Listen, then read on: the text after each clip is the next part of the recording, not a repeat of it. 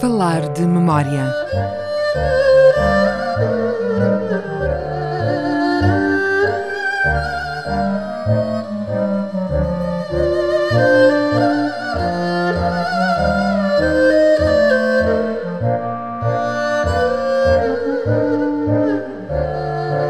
Viva, sejam bem-vindos a falar de memória, sempre com João Guedes. O meu nome é Hugo Pinto. Hoje olhamos à nossa volta, literalmente. Olhamos para o que rodeia Macau, a cidade e a região que estão do outro lado da fronteira. Falo de Zhuhai, uma cidade que tem sido, nas últimas décadas, um reflexo bem nítido das transformações, porque a China tem passado. Hoje, Zhuhai é uma cidade com 1,6 milhões de habitantes, mais coisa menos coisa. Uma cidade moderna, dinâmica e bem diferente do que era há alguns anos, João. Sim, completamente diferente. Basta lembrar que quando eu cheguei, em 1980, para já a fronteira estava semi-fechada, de maneira que não era fácil passar para o outro lado. Já se passava porque eu cheguei a Macau uh, já dois anos depois da subida ao poder de Deng Xiaoping. E, portanto, o início do processo de abertura da China, desmaualização, toda 1978. Essa... Exatamente. Portanto, o que acontece é que aquela cidade que hoje nós vemos, repleta de edifícios extraordinariamente altos, arquitetura arrojada, tudo isso, pura e simplesmente não existia. Eu tenho ainda fotografias desse tempo. E as fotografias desse tempo é as portas do cerco projetadas sobre uma montanha que está imediatamente atrás. Ora bom, essa, essa montanha hoje nem sequer é possível vê-la daqui de, de, de Macau.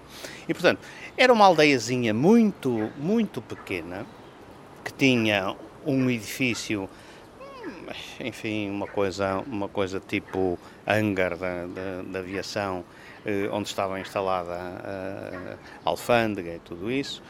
E depois havia imediatamente atrás, do lado direito, um outro edifício térreo que tinha o que se chamava na altura os Armazéns da Paz.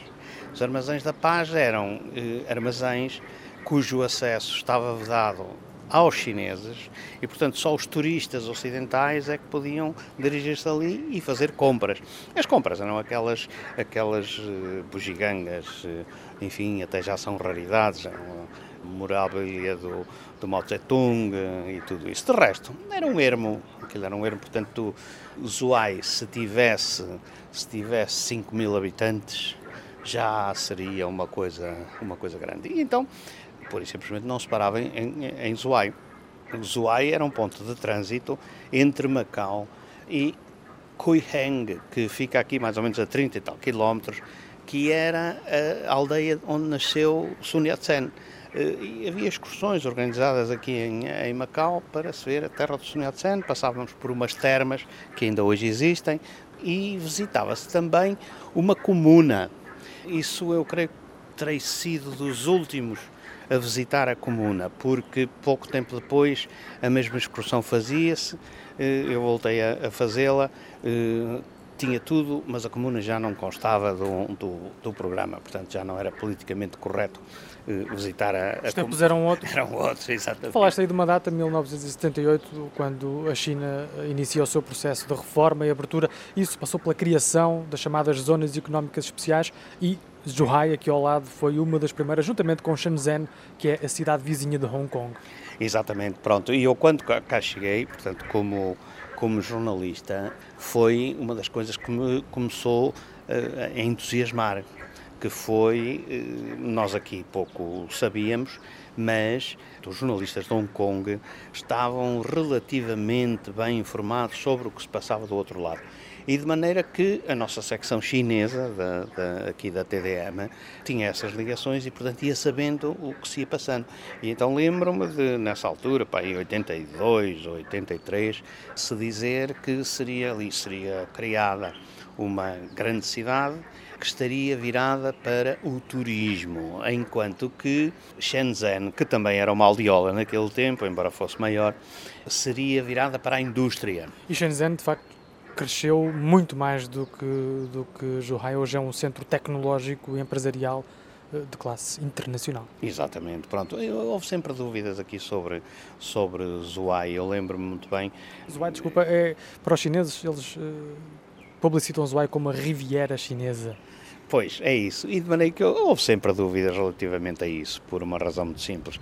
Porque as condições turísticas eh, não seriam propriamente as de uma riviera e de maneira que as praias não eram nada de especial. Temos praias belíssimas, por exemplo, aqui a 300 km ou 400 em Ainão. Na altura também já se pensava em desenvolver a Ainão.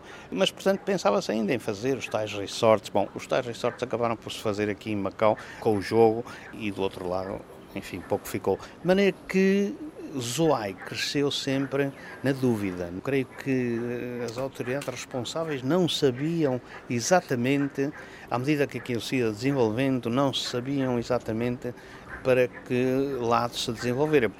De repente, praticamente sem eu me ter apercebido, do outro lado, de um dia para o outro, eu deixo de ver aquele barracão dos armazéns da paz e de repente aparece-me um edifício de 30, 40 andares, um, e dois, e três, e quatro, e em meia dúzia de anos todo este panorama se alterou. Foi a primeira fase de, de Zoai, porque depois a segunda fase, essa é muito mais recente, e é esta que nós estamos a ver também e que nos está a cercar ela lastrou, completamente. Lastrou a Ilha da Montanha. Exatamente, pronto. Ora bom, porque na altura falava-se que após a transição a Ilha da Montanha seria entregue à administração de Macau. Eh, mas foi uma, uma, pequena parte. Foi uma pequena parte, mas continuaram as dúvidas, não foi completamente entregue, de maneira que acabaram por ser feitos uma série de outros projetos que eu não sei que destino eh, terão. Ainda, ainda há pouco tempo estava a ler um, um, um livro que se chama Ghost Cities, de um jornalista inglês, em que ele analisa a, a quantidade enormíssima de edifícios que estão a ser levantados em toda a China e para o que nos interessa aqui nesta região à nossa volta, que nós vemos todos os dias. É uma prática chinesa, o planeamento o que acontece é... cidades em série. Exatamente. Ora, eles vão pôr 200 milhões de pessoas nesses edifícios. Agora, nós... Primeiro constroem e depois transplantam para lá as pessoas. Exatamente, é o que nós vemos aqui. Estes, estes edifícios serão, enfim, para a habitação de, de 2, 3 milhões de, de, pessoas. Exato. Ora bom, e agora pensamos nós, será que os planos se desenvolvem exatamente como os políticos entendem que se vão desenvolver? Que é possível planificar tudo, Exato. a vida inteira. Não se sabe como é que se vai deslocar tantos milhões de pessoas para estes edifícios todos que nós vemos aqui todos os dias, de um dia para o outro. Eh, enfim, mas a China eh, não é como a Europa, por exemplo. A China tudo se conta em milhões. E, portanto, se calhar eh, este planeamento que está a ser feito não é de agora, portanto, não é um, um planeamento feito em cima do joelho, de modo nenhum. Provavelmente terá muitas pernas para andar, mas não deixa de nos fazer duvidar, porque uh, pelo meio metem-se os elementos. e, portanto, eh, é sobre, essas, sobre esse pensamento, a, a, a tal eh, Grande Bahia. Eh, esse é o novo plano de integração regional. Exatamente. Pronto, tudo isso é um plano que se vai fazendo e nós estamos neste momento a ter o privilégio de, de assistir e iremos ainda assistir por mais uns anos a o que se diria um prolongado momento histórico são as muitas transformações que vão alterando profundamente a face das zonas que rodeiam Macau, algumas hoje irreconhecíveis em comparação até com o que se passava há 4 ou 5 anos. Pode seguir-nos em memoriamacau.blogspot.com e também no Facebook e estamos, claro, também na página da Rádio Macau na internet. Obrigado, João. Até para a semana. Obrigado, Hugo. Thank